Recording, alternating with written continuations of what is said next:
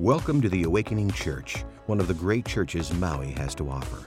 And now, Pastor Stefan Fusle with this week's message. Well, aloha, welcome, good morning. My name is Pastor Stefan. So great to have you here today. We're so excited because we're starting a brand new series, and we're pumped up because you're here today. And um, I just want to say welcome to all of you guys who are joining us, not only just here from all over, even Alaska today. We got Alaska in the house, uh, but also on our Facebook Live and on our Awakening app. Uh, we just want to say we're so stoked you're here. Um, anyway, beautiful weather, isn't it? Oh my goodness, like nice. And if you live here, this is like beautiful weather for us because it's nice and cool in Kihei, but there's still sun. But if you're visiting from the snow, you're like, hey, where's the temperature? Let's turn it up a little bit. Don't worry, it's good weather is on the way. We we got you covered. We got you covered. Also, my dad is in the house. My, my dad, Reinhold Fussell, he's the man. He's the reason I'm here today. Let's give him a round of applause. Um, yes, also, uh, I don't know if you got a chance to get the good news, but um, my wife and I, we have a bun in the oven. And uh, so it's, uh, it's, it's, it's uh, pretty exciting stuff. If you get a chance to go to Facebook and uh, check out, we put together a video where we introduce that to everybody, and everybody's freaking out. So it's a good old time. Uh, yeah, so we're currently in a series, uh, beginning a series called Noah. And if you see the, the video here, the video, uh, or sorry, the movie Noah is probably not the most theologically accurate video you want to watch when it comes to the, to the authentic story of Noah. If you want that, you go to the God's Word and uh, check it out for yourself. But I felt it would be like kind of fun to start off the, the series with some visuals so you guys can start thinking and it primes your mind about this whole story of Noah. And uh, we're going to cover different themes that are covered in this story. It's a, an amazing story. And if you're reading in the, in the Bible and, and if you read over it too fast, or you're not really present and you're not really asking God to open up your mind when you read, you could really skip over some things that are like, wait a minute, time out, what did they just say? We're going to take a look at a few of those things. Uh, but the themes are pretty simple. They're themes like obedience and mercy. Uh, that, that, obedience is going to be what we're going to cover next week. Uh, mercy is the following week. Uh, but um, then the, the, last week, we're going to kind of take a look at the overall story of Noah and say, hey, what kind of lessons can we learn um, as a church? And then, but today we're going to be talking about the wrath of God. The wrath of God. You're all going to hell. Just kidding. Just kidding. Um, so, anyway, we're, uh, we're going to be talking about the wrath of God. And the reason why we're doing that is because it's an important subject. It's, it's one thing, you know, we, we talk about a lot of different uh, churches and, and, and people will talk about God, and it'll be a, a God that's you know, loving and God is kind of soft and merciful and rose petals and, and snowflakes and everything. And He loves everybody. And we're that's the kind of God we serve. But the reality is, is that you've got to, if you really look at God's word, you'll discover that there are some different characteristics, um, personalities of God that if we're not careful, we can overlook. And then we're not getting the total picture. Um, and I got to be honest with you this morning that, that talking about the wrath of God, it's not like the first thing I want to talk about when I talk to somebody about God, but it's an important thing. And, uh, you know, it's not necessarily the most popular either, but it's so important that if we're a church that believes in God's word and we, we, we look at the totality of Scripture, that we would look at this component. Um, and so, where do I get this whole wrath of God thing from? Okay, well, let's take a look at God's word. By the way, we're all about God's word here. We believe it's powerful. We believe it's um, it, it, it's a guidebook to life. That if you want to live life to the fullest, that you go to God's word, and it has everything you need to know there about how to live, how to how to breathe, how to move, everything is there. And so we make God's Word accessible to you. So we have this really cool free app that you can download, and God's Word is right there. So if you don't have your Bible with you, you actually do. It's in your pocket. Download the Awakening app, or uh, there's a number of other ones that have a, uh, scripture or the Bible. And also, we have some custom Awakening Bibles outside that are uh, our gift to you. Or if you know somebody that could use it, uh, just bless them. We want to be generous with you. But we're going to take a look at what God said, or what the Bible says about the wrath of God. And you find it in Nahum. Nahum chapter 1, verses 1 through 6. And this is the NIV version. This is what it says about God. It says, The Lord is a jealous God. One of his name is jealous, jealous. He's a jealous God filled with vengeance and rage. He what? I'm sorry, there's a I'm going to read it to you from here because I can't see. We'll take care of that for you here. He takes revenge on all who oppose him and continues to rage against his enemy. The Lord is what? What does it say? Wait, this is the next one. Let's read this again. Can we start over? Okay, go back to the beginning. Let's go back to the beginning. All right. The Lord is jealous God, filled with vengeance and rage. He takes revenge on all who oppose him and continues to rage against his enemies. The Lord is what? Slow to get angry. That's important. When talking about the wrath of God, you can't leave that out. The Lord is slow to get angry, but his power is great, and he never lets the guilty go unpunished. He displays his power in the whirlwind and in the storm. The billowing clouds are the dust beneath his feet. In his presence, the mountains quake and the hills melt away. The earth trembles and the people are destroyed. Who can stand before his fierce anger? Who can survive his burning fury?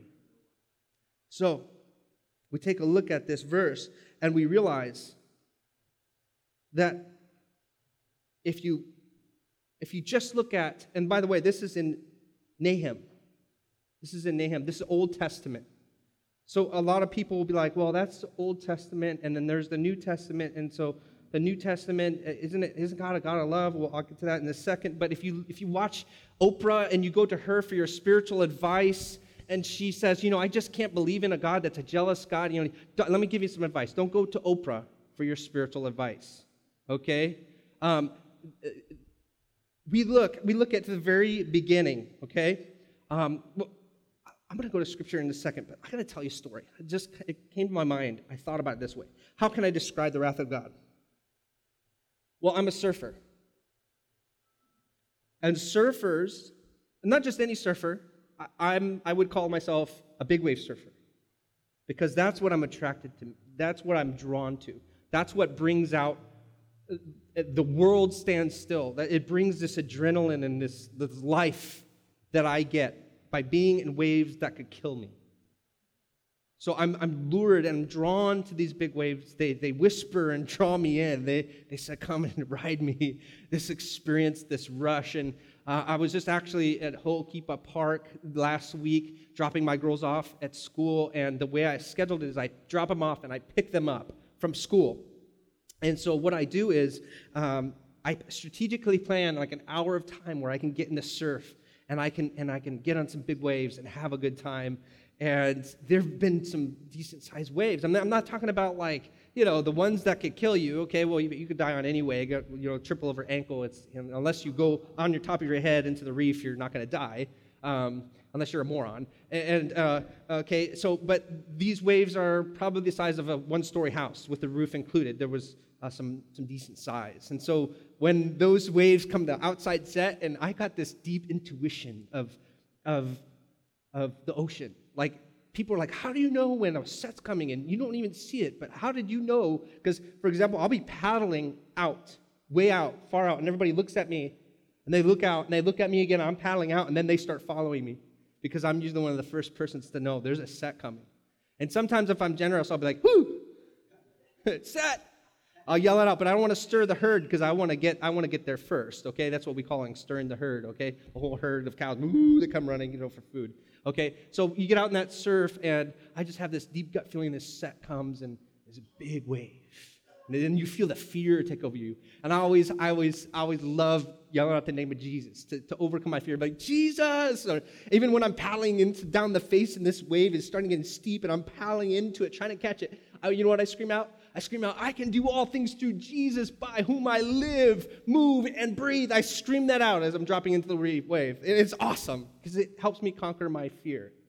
Uh, so these, these waves, I can make the analogy of these big waves that can kill you. They're, in fact, when you get caught in, you just get to feel the power of these waves. They, there's this immense power. You get ripped in three different directions, and your board's getting held underneath water because the power. And so the analogy is this a lot of people will come to Hawaii and they love the ocean. They love the, they love the beauty and, and they love to experience it. But they don't respect the ocean. They love the ocean, but don't respect it. And so you'll find out, you'll hear about some tourists getting sucked down a blowhole and dying, or you know, getting caught in a big set wave and get smashed against the rocks. I mean, these things happen in Maui and Hawaii. And you'll hear about it, you know, once a month, you know, once a quarter, you'll hear about some terrible accident because someone loved the ocean but didn't respect it. And that is what fearing God means. It means loving God because some people love God, but they don't respect the power of God. They don't respect the wrath of God because He is a just God and He holds people accountable, but at the same time, He's a merciful, loving God. But we like to focus as a church on just that part, but we don't, we don't want to talk about the fear of the Lord or the wrath of God or the justice of God. But today, we're going to talk about it through the story of Noah. Uh, but before we do it, let me give you some examples on, on like how really I think the world kind of handles this kind of hot potato subject, right? Okay, how many of you guys love movies? Obviously, I, I love movies, okay? Uh, have you seen Talladega Nights? Okay, so you know, um, people like their version of God, okay? They like to make God in their image. So Talladega Nights, right? He's like, uh, the main character, Ricky Bobby, right? right? Uh, he goes, uh, he goes, he's praying. He goes, "Dear baby Jesus." see, see, you know, he's praying and it's hilarious, okay? But it's, it, you have to have a sense of humor if you watch these things because if you're too religious, you're just going to like storm off and you miss the point. You're not going to have any fun. All right, so, but there, it, it, it, it's a little sacrilegious, you know, a little bit. But the point is, that he's, he's, uh, he's, um, he's, he's praying to Jesus, the baby Jesus, right? And, I, and the old man, his, his dad in law, is like, no, he was a grown man. He's not this baby. Well, I like my baby Jesus, okay? And then uh, the other character, his sidekick, is like, well, I like to picture Jesus, Jesus like in a tuxedo t shirt at a Lynyrd Skynyrd concert. And I'm like, and I'm like in the front row and drunk and, you know, and, and that's how he's describing his Jesus, okay? And so the world we, likes to take and, you know, some, for some people, Jesus is like that guy, you know, like, and uh, that's how it is. Um, by the way, just a side, tra- uh, a side, a side note, I saw on Facebook the most hilarious thing ever. Um, I saw this guy listening to Jesus take the wheel in his car, and then there's a Jesus comes in and like he's like must be on a skateboard or somehow, but he reaches in and takes the wheel and he's like, yeah, and they're like, you got to see it for yourself. I'm on Facebook too much, you can tell. Um, so but yeah, Talladega Nights, we like to make God in our image. Well, you, when Oprah oh, says, well, God can't be jealous, right? He, he, he can't be a God, a vengeful God, a God of wrath, he, right? He loves everybody. We get unlimited chances, right? On Judgment Day, we'll all get participation trophies, and it's going to be all good. God's going to high five everybody. You're all invited, you're all in. You know, and then we, we get thinking like, oh, church should be a safe space where we, we just coddle people and make, you know, make, it, make it safe. But if, if we're preaching the whole Bible, we're going to talk about some tough, difficult things that aren't easy, right? Well, you know, how could God send anybody to hell? I mean, who, what kind of God is that? I don't know if you ever uh, talked to somebody who thought like that. And again, the Old Testament, right? If you, what you believe about the Bible is true, in the Christian faith, the New Testament trumps the Old Testament, right? What comes after is what is gospel, okay? So in the Old Testament, there's a lot of eye for eye things, there's a lot, a lot of war, there's a lot of death, there's a lot of really terrible things going on. And then the New Testament comes along and Jesus comes along, he says, right? He says, before you said, used to say eye for an eye, and I, now I tell you, love your enemies, pray for those who persecute you, right? And the final words of Jesus on the cross were, Father, forgive them, for they don't know what they're doing, right? And so there's there is a uh, there is a order to this. But at the same time, God is a God, the same God of yesterday, yesterday, today, and forever. There's characteristics of God that you can't wash out of the Bible. You can't get rid of them.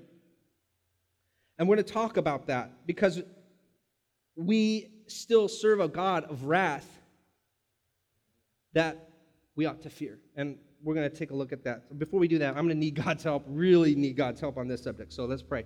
Heavenly Father, we thank you so much for this day. We thank you for um, just the story of Noah and what we can learn from it. And, and I just pray that you would just give me a, a sensitive uh, heart to your, the leadings of your spirit, Lord. Uh, speak through me through the power of your spirit. And I, just pray also that um, hearts would be open, Lord, that people would be able to receive what you have to uh, say to them. Um, help us to learn something today and grow in our faith. In, in, in Jesus' name we pray. Amen. Amen. So you, you take a look at the whole gospel, the whole Bible, the Old Testament, you start off with Adam and Eve, right? And they really messed up, right? They, God gave them the option of choosing from the tree of good and evil, right? They, because God is a gentleman, he doesn't want to force himself on people, so he gives them free will. So that's what the whole, the whole tree, like, don't eat from that tree. And they ate from it, right? They disobeyed him. Right there, God could have said, you know what, you're done. Boom.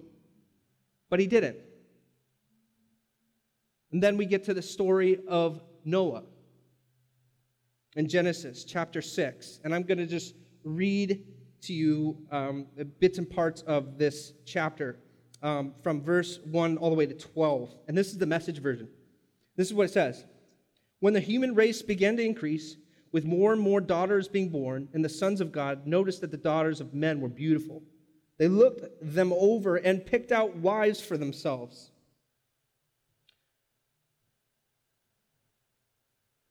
Then God said, I'm not going to breathe life into men and women endlessly. Eventually, they're all going to die. From now on, they can expect a lifespan of 120 years. This was back in the days, and also later, when there were giants in the land. And the giants came from a union of the sons of God and the daughters of men. These were the mighty men of ancient lore and famous ones. God saw that the human evil was out of control. The people thought evil, imagined evil, evil, evil, evil. From morning to night, God was sorry that he had made human race in the first place. It broke his heart, and God said, I'll get rid of my ruined creation, make a clean sweep. People, animals, snakes, bugs, birds, the works. I'm sorry I made them. As far as God was concerned, the earth had become a sewer. There was violence everywhere. God took one look and saw how bad it was. Everyone corrupt and corrupting, life itself corrupt to the core. And so we read this. This is the beginning of the story of Noah. And it's like, whoa, there's something that went wrong here. Okay, well, the first part that where we got off track, right, was when Adam and Eve took from the tree of the knowledge of good and evil, right? They already had the knowledge of good. They had they had infinity amount of years to live. They didn't die, right? And they had food to eat. They were in this beautiful garden. It was perfect. God made it. And it was good. So, but then what did Adam and Eve had to go and do? They had to go and ruin it. And then sin entered the equation. The corruption entered in. The sicknesses and the diseases and then the animals and the way they interacted and the, and the circle of life, all that got corrupted. And it brought in this corruption. And I like to imagine during this time, in, uh, during the time of Adam and Eve, and also in Noah, that there is a, a spiritual battle at play that's happening in the heaven realms. The Bible says that what ha- happens in the heavens, it, it, manifests itself here in the physical uh, universe, right? And so there's this battle raging. There is this war between God and Satan. Satan gets to the point where he's like, you know what? I want your job. I'm better than you. I'm smarter than you. And I'm going to go after what you got. And so there's this war in heaven. And there's actually angels that follow Satan, Lucifer. And in this text, that's what they're referring to the sons of God. They saw how beautiful some of the women were, and they're like, hey, I want that. And so these fallen angels, that other, uh, otherwise referred to as demons, went and had sex with human beings. And as a result, there is this, this corruption. These, these, these um, I don't know if you watch Lord of the Rings or some of the uh, underworld movies with the, the vampires, there was some dark things. So these demons come down and they teach the art of war. They teach witchcraft, all kinds of sorcery and, and really dark stuff to human beings, and then they have sex with them. And giants are born. And you're just like, okay, so wait, time out. Wait, this is in the Bible? Wait, giants? Okay, whoa. Okay, well, what's going on here? But uh, let me just let me just bring it a little bit back uh, again, scientifically, just to take a look a few, a few uh, look at a few of these things. First of all, if you take a Micronesian and you stand next to the Rock Johnson, okay? And in those times and the way that written, I'm not trying to diminish what God's word says here, but that, if I'm a Micronesian, and, and, and they're very small, right? The ones that I've met, and they're very awesome and adorable, and I want to cuddle them. Right? It's, it's so short, but that's just a part of their physical genetic makeup, okay? It's all, it's all, it's all good. But you stand up next to the Rock Johnson, also uh, a Polynesian, they're, Micronesians are Polynesian, uh, and the Rock Johnson's Polynesian, okay? And you stand next to each other, and, and you would, if you're a Micronesian, you don't have a way of explaining things, that that's a giant. That's a giant. But let me take it back. That's just the science part of it, okay? But let me take it back. But this says there were giants. There were giants that were referred to as the ancient heroes, the ancient lore that are referred to. Like, and so I like to think about um, Greek mythology. I like to think about some of the things that were written, and and you know, like Hercules and things like that. Well, this is not sounding too crazy when you look at what this is saying here that there were giants. They were, they were especially strong and large. And so that's what the Bible's saying here. So, but let me, let me go back to um, what's happening is there's a major corruption happening on, on a large scale of what God originally designed everything to do. From Adam and Eve choosing sin to the, the war in the heavenly realms to where these demons are coming down and just it's like a big free for all. And God's looking at this and it says, I'm, I'm going to destroy this all. This is a big mess. It's a big mess. There was violence everywhere. I like how the text refers to it as a sewer. But the violence everywhere, I, I think about that. I'm like, especially the violence and the corruption are mentioned in multiple different translation and text. The violence is mentioned. And the way that those demons taught the art of war, how to, how to, how to take a man who was created in God's image, who God loves, and teach them to, to kill themselves, to kill each other. This is especially why God's heart broke. And so God is a God of wrath, but he's still righteous. He's still just, and he holds sin to account. He's still righteous. Now, what does that mean? Okay, so if I'm saying God's a God of wrath, and he's righteous, and he's just, does that mean that the God we serve is just some kind of weirdo sicko up there that has bloodlust and just loves seeing people die and loves t- killing people and taking people out? Is that the God we serve? No, no, no, no. Check this out. Check this out. I'm trying to balance this out. Ezekiel chapter 18, verse 23. What does it say here? Do you think that I, like this is God talking, do you think that I like to see wicked people die? Says the sovereign Lord. Of course not. I want them to turn from their wicked ways and live. Look, he's looking at here and, and before Noah, and he's looking at the wickedness, the violence, the corruption, the sickness that is over the earth. And he's not sitting there wishing that all of them would perish. It breaks, guys. It said right here, it said it broke his heart. It broke his heart. He says, I'm sorry I ever did this. And so he's not wishing to just wipe everything off the face of the map. Otherwise, that's what he would have done with Adam and Eve. He wouldn't have salvaged it, right? So God is a God of wrath, but he's still righteous. He does what's right. The second thing we need to learn, about God is that God is a God of wrath, but he's still a friend to those who fear God. What, you, what is fearing God again? Remember the two things. It's an equation, right? Loving God plus what? Respect equals fearing God. Loving and respecting God equals fearing God. And God has got a wrath, but he's still a friend to those who fear God. You cannot, here's the thing. You cannot fear God without loving Him, which you can't love someone you don't know, right? And you cannot respect someone you do not know. So if you fear God, what, what does that mean? That means you know God. You know God. You have an intimate relationship with Him. And God is a God of wrath, but He's still a friend to those who fear Him. And the Bible says that the beginning of wisdom is what? The fear of the Lord. We're not, not that's fear of the Lord is not like, oh, he's going to smite me, everything I do. No, no, no, it's loving God and respecting him. And I know, it's like the wave, I know its power. I, and I love it. I love it. Genesis chapter 6. We'll continue on the story here. So, what, the story of Noah.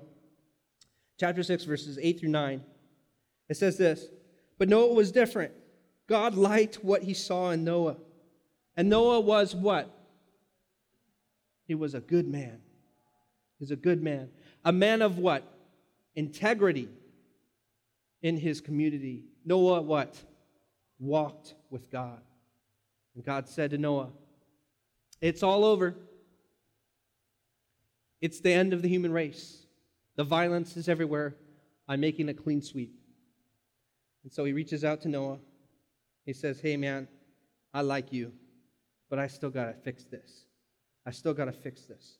And Noah was different because he walked with God. And because he walked with God, he feared God. He loved God. And God saw Noah. And God was still a friend to Noah. And we'll show you how that happens here in the next part, where we talk about the idea of that God is a God of wrath, but he's still looking for what he can save.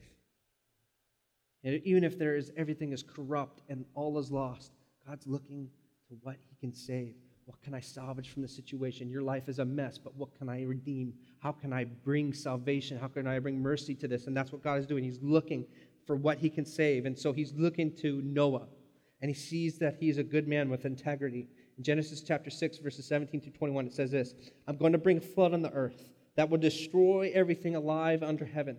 Total destruction. But what is he going to do? I'm going to establish a covenant with you.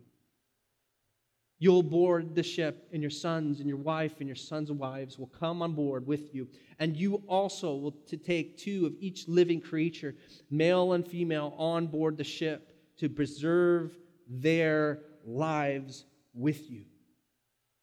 I love that. There's redemption in it. It's all it's, it's, it's corrupt and it's lost, but God is still looking for what he can salvage, and he sees that through Noah and his family. And that's what that's what he's gonna do. He's gonna preserve his creation. He's not willing to, he built, he created this beautiful earth with the birds and the animals and the beautiful landscapes and waterfalls and towering mountains with snow and glaciers and all the beautiful things that he built and with his loving hands by, by speaking it into, into existence. God created it and he loved it.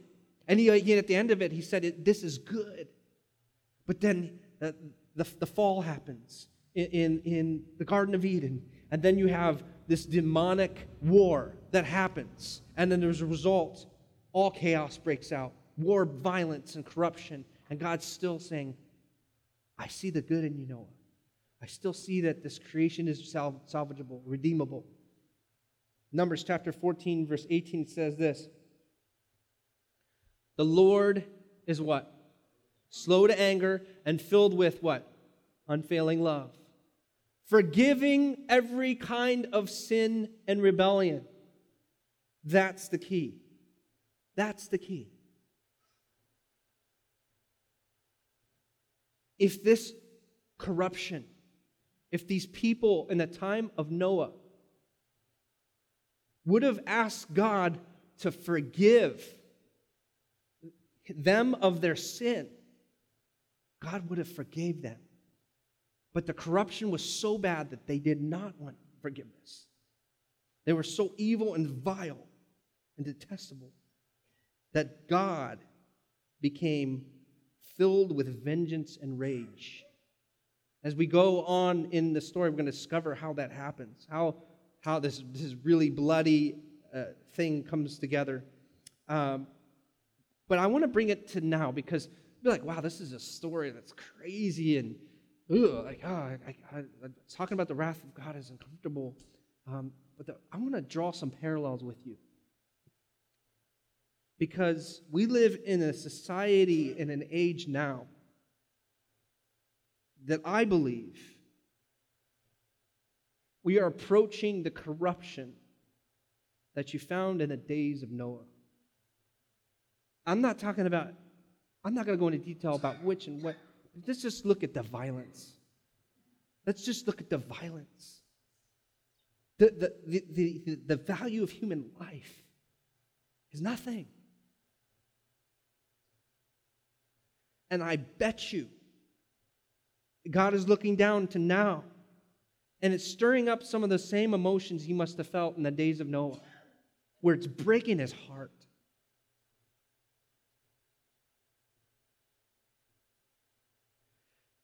And I want to tie this together to now because God is the same yesterday, today, and forever. God did kicked Adam and Eve out of the garden for their sin. He held account into account the people who were in Noah's day. He was going to go and destroy Nineveh. There's this reoccurring message of judgment that happens. Yeah, yes, there's mercy, right? There's mercy and redemption, mercy and redemption, mercy. In fact, the whole story of Israel is that is Israel running from God, falling away from Him, and then God's wrath comes, and a foreign country comes and just slaughters them. And they realize that we've turned away from God, and they make their heart right with God, and then God redeems them and puts them back in a place. And then it goes and happens again, and it happens again. It's the story of Israel, His people, but it's also the story of us, right?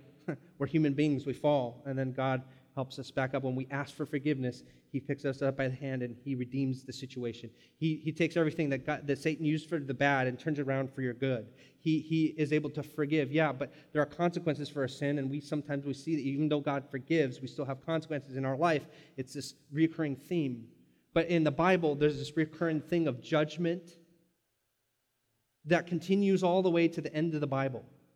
So I'm sorry if you have the theology, the Oprah theology, that, oh, like everything's rose petal. And at the very end, it's going to be everybody's going to get to heaven. We all get a participation trophy, and God's going to high five everybody, say, hey, you were a good guy.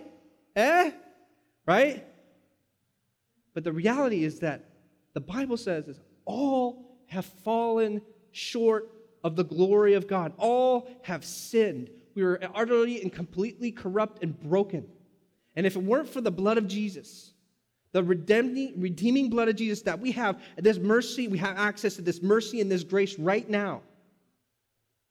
If it weren't for the blood of Jesus, we could not be saved. We could not even look at the face of God. We could not even be in his anywhere in his proximity because we would just poof, evaporate because of the sin in us. This God is holy, he's perfect. He cannot be like this with sin. But that's where he gave his son Jesus. So when we go before the judgment throne of God, that our advocate, our lawyer, right? There's the prosecutor Satan, there's the judge God, and there's our Lord Jesus. When he's standing before us, all that God sees is Christ. All he sees is the blood he shed for you. He doesn't see your sin. Right? And that's what we have to be thankful for. But at the end, at the end, there will be a point where there is no more access to that grace and mercy. There'll be, it'll be curtains closed. There'll be a cutoff point. And, that, and the Bible talks about in Revelation. And Jesus was even talking about it. He was talking to his disciples about it. And they were, they were, he was like, he tell them, like, er, not one stone of this temple will be on top of another. It'll be gone. There'll be terrible wars and, and slaughter and death. And all, he's telling them about all this stuff. And they're like, whoa, when will it happen? When? Tell us when, because we want to mark our calendars, because we want to be ready for it. And Jesus says, no, no, no, you don't understand. You're not going to know when it comes. And he made the analogy to Noah. Jesus tells them the story of Noah. He says in Matthew chapter 24, verse 27, verses 27 to 42, he says, As it was in the days of Noah, so will it be at the coming of the Son of Man. For in the days before the flood, people were eating and drinking and marrying and giving in marriage up to the day Noah entered the ark, and they knew nothing about it what would happen until the flood came and took them all away. That is how it will be at the coming of the Son of Man. Two men will be in the field, one will be taken and the other left. Two women will be uh, grinding with, with a hand mill, one will be taken and the other left. And it goes on, it says, Therefore, keep watch, because you do not know on what day your Lord will come. And there will be so there's a cutoff point to, to God's mercy. There's like a time frame. You like you got a, you got a time frame to receive that grace and that mercy. And in fact, even if you don't see the coming of God, but he says, keep watch. Keep watch because it'll come upon you like the days of Noah. They were hanging out, chilling, having fun, having a grand old time, killing each other, being evil, corrupt. And then God's like, boom, poof, done. And it was too late. It, even if you don't see something like that in your lifetime, even if you don't see God coming down, the Son of Man coming down in clouds of fire with his angels, and Christ is wielding the sword, right? He's given us mercy, but at the end in Revelation, it talks about he's coming to bring judgment, and his cloak is drenched in blood. The wrath of God. See, we talk about the Jesus who's loving and dies and for the forgiveness of sins on a cross, but then we forgot about, oh, yeah, he's going to come back and take everybody out who doesn't receive that grace and that mercy. That's not, a, that's not a popular story. That's not an easy story to talk about the end of days. But that's what the Bible says. And if, even if you do not see that judgment in our day, if we don't see the coming of Christ, the second coming, we call it the second coming, if you don't see that, you will see in your lifetime a cutoff point. In your life, you will reach a cutoff point, and that cutoff point is death. When you die, the opportunity for grace and mercies, it's done. That's it. You, have reached the point to where if you haven't made a decision right by then to surrender your life to, to Christ and to receive that free gift, it's done. The Bible says that there's judgment for you if you don't accept Jesus. He's not going to force you to do it. You can you have free will. You can do whatever you want. That's what the tree was in the garden. But he's looking for those who he can save because it's corrupt. The violence, the wickedness, it's pervasive, it's here.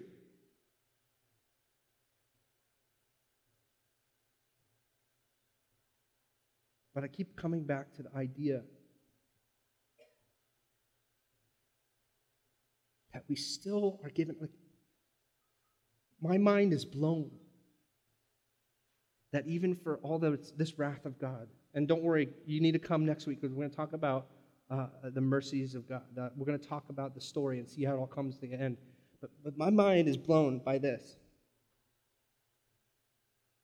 As, as we deserve death, we are so broken and corrupt and wicked and evil that we deserve that. We do not deserve to breathe life. We don't deserve this opportunity. God, uh, I mean, he would have been perfectly within his right to wipe the slate clean and do over and create something else. And we wouldn't even be here. But God, in His love, His unfailing love, provided an opportunity for me to ask Him for forgiveness, to redeem me, this broken, this wicked, hateful, vile, lustful, uh, uh, thieving, broken, wicked liar he, he, he, he loved me. His unfailing love loved me so much that he sent his son to die for me. That even though I deserved death and I, I, I deserved eternity in hell for the things that I've done, he gave me his son, Jesus. Forgive me of my sin. And I'm begging you don't get to the end of your life where that cutoff date comes without surrendering your heart to Jesus. Because there are consequences to what we do and how we live and what we, uh, what we choose to do with this life. There's consequences. It's just not like a, a like a, a, a theme park where we go in and have fun and then woohoo, it's over and then that's it. Oh, no, no. There are eternal consequences at play. And I'm begging you I'm begging you, with someone who believes with all my heart that this is real, that Christ is real, and that he was alive, and that he bled and died for you, and that he was God in human form. His, he, was, he was reaching out to us for this opportunity to have our lives changed. And I, if I didn't believe it, then I, I, I'd, I'd be, to, I'd be, should be pitied. If, and if, and if, if you're in here and you, and you believe in Christ and he's not real, you ought to be pitied too because it's just a sham and, and it just it's just we're just doing this whole like hoopla and dance for nothing but the reality is I believe with all my heart God's word is true, and what it said is true, and what it says is gonna come is true, and that there are consequences, that there are cutoff points. There's accountability. Hey, let me let me just be real with you for a second here. I don't know what I would do with myself if I didn't know that God was a wrathful God that God held people accountable for what they did. If you have, if you're a, a father or a mother and you have your, your daughter murdered and raped, and you don't believe that one day that person will be held accountable, that there's no accountability in life. Like I, I, I, I would dread the idea that there is not justice. Right? God says, Blessed are those for hunger and thirst for justice, for theirs will be the kingdom of heaven. God is a just God. And I don't know what I'd do with myself if there weren't consequences. Oh, what? I would be just a, a more wicked and vile person if I thought there was no consequence. Hey, if there's no, no, no accountability on the other end, hey, I'm murder for somebody for the money? Sure, why not? Rape that woman there? Oh, who, who, who cares? Right? But I know that God is just. And he even sets up the institution of this world. He sets up rulers and authority figures to hold people accountable. Imagine society. If we all decide to say, no, God's dead, there's no consequences for after live, so live and let live, eat, drink, be merry, for tomorrow we die. Can you imagine the world we live in right now? Would you, would, could you imagine the corruption and evil? So I thank God. So I thank God. I thank God that He is a God of wrath and justice but I'm also even more thankful that He's a God of mercy and that we have access to that. So we're going to close. Um, this is heavy stuff. You guys, you like, like you, you survived, okay? All right. So um, here's the thing. God is a God of wrath. He's also a God of mercy. But you know what that does? And I'll close with this. I'm going to close with this, I promise. It frees me up to not have to be a person of wrath. Because if God is a God of wrath and justice, then I'm free to say, okay, God, you've got it, right? The Bible says, vengeance is mine, says the Lord. I will repay. You don't do that. That's my job. So that the burden is off us. To have to be sitting there judging people and be wrathful, it frees me up to love people. That's why I can't go without the wrath of God, because that's his job. He's God, I'm not. So, hey, God, that's your, your job. So it frees me up to love people. So when I get here and I, I'm with you guys or I'm out hanging out and I get the opportunity to love on people, that's what it's about. That's what it's about. Um, so we don't use this concept of the wrath of God to preach down at people and say, You're going to hell. You sinner. No, that's not our job. God's the one that judges, He's the one that decides. Your job is to love. And so, the awakening, the way we approach people with this message, is we don't say, repent or burn. We come at it like, hey, first of all, I want to love on you and be your friend. I want to be a part. You want, you want to be part of our family? Come in our family. Whatever mess you've got, we don't care. We want to love on you. And we want you to experiencing the power and the love of God that will transform you. That's the approach we take as a church. That's how we, so we don't go on the street corner and start screaming with a bullhorn at people. You're going to hell. No, that's not how we do it. We, we reach people for Christ through love, through relationship, and that's the power that transforms. I don't want any of you guys making a decision to follow Christ based off of fear of like, God's going to smite me. It's, it, I want you to be motivated by the love of Jesus, by, by what he offers us, the forgiveness he offers, the mercy he offers. That's what I want to drive you. But as a church, as a pastor, I've got to talk about this stuff so that you guys have a knowledge of it. So you know it's there, right? uh, atheist got on uh, Facebook and he said, Listen, I don't believe in all your hoopla, but if you really believe it's true and you're not telling other people about, you say you got a cure to cancer, so to speak, the spiritual cure to cancer, right? And if you're not telling people, you, you're the worst kind of human being because you have something you believe is the truth and you're not sharing it with people. You're not telling people about it. Hey, look, there's a train coming. You're on the railroad track. Uh, by the way, hey, uh, there's a train coming, a freight train. It's going really fast. You better get off the. Hey, buddy, hello. You know, how do we do that? Right? It's the relationship and loving people, but it's also telling the truth that there's there's a point. There's a point of no return. That's it. Um, we're gonna pray. We're gonna ask God to help us digest because this is like, oh, mind blown. Woo. Okay. Um, we're gonna ask God to help us with that. Um, so if you can do me a favor, just join me in prayer. We're going to bow our heads, close our eyes. Um, Heavenly Father, we thank you so much for this day. Uh, we thank you for the story of Noah and what the themes that we can learn from this story. And, and, and to be real with you, God, it's just, it's, it's hard to digest. It's hard to think through the, the concept of your wrath and your, and, and your vengeance um, and that the justice part of things. It's hard because um, so many of us have been wounded.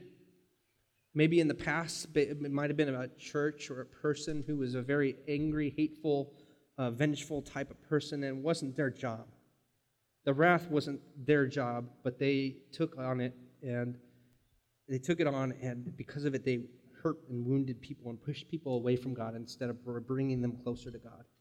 And so, Lord, we just pray right now for anybody in here who has that kind of uh, wound, and Lord, that you would just slowly and, and, delicately and carefully heal that wound. And we thank you that whoever is in here that has that kind of wound, that they're here at the awakening so that they can be loved into your kingdom, not scared or frightened into your kingdom. But Lord, we also thank you for the truth that we discovered here about your wrath.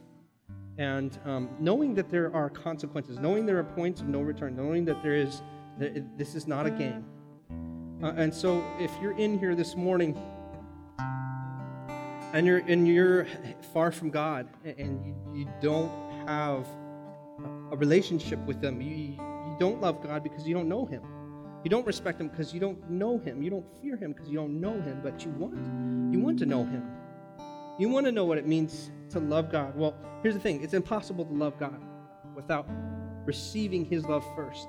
Because what that does is when you receive his love, it transforms you into, to give you the capacity to love God back, to love yourself, to love your neighbor. Without that love, you can do nothing. And all you got to do is receive it. And I want to show you how to do that uh, this morning. I want to show you how to uh, say a prayer. And you might have said this prayer a long time ago and you've gotten off track, way off track, but you're just like, man, I want to get back on track, or I've never said this prayer at all. I'm going to show you how to say this prayer. And it's a, and it's a meaningful, deep, authentic prayer, knowing that God is listening. And you say these words, and if, if everybody can say them out loud with me so nobody feels left out, the important part is that you mean them. If you mean them in your heart, then He hears you. And you say this you say, Jesus, Forgive me of my sin. I believe that you died for me and that you rose from the dead and you conquered death so that I could be free. Jesus, I believe you're Lord, and I want you to be the Lord of my life. Come in my heart, wash me clean, make me a new person. In Jesus' name. Thank you for joining us this week. The Awakening Church is a church that unchurched people love to attend, where real people can come as they are and connect with others who love God. If you're on Maui, please come join us. If you're not on Maui or you can't attend a service, check us out online at theawakening.org or download our Awakening Church app. You'll find past messages, online Bible studies, scripture, and lots of other cool stuff, including ways where you can help us continue our mission. If this message has blessed you, you can help us increase our reach by giving to the Awakening Church, either on our app or online. Thank you for joining us. Aloha.